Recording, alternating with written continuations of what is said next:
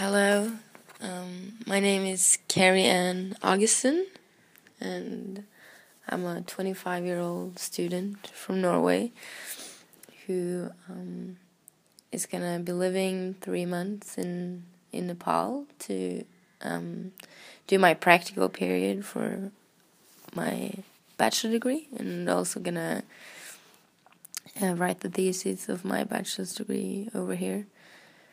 Um, one of my assignments for for this practical period is to have a blog, and I do not think that one of my talents here in life is uh, writing.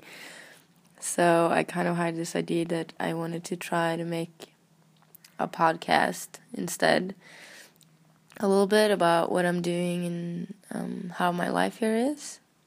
So, yeah, this is basically my podcast. So, welcome and thank you for listening.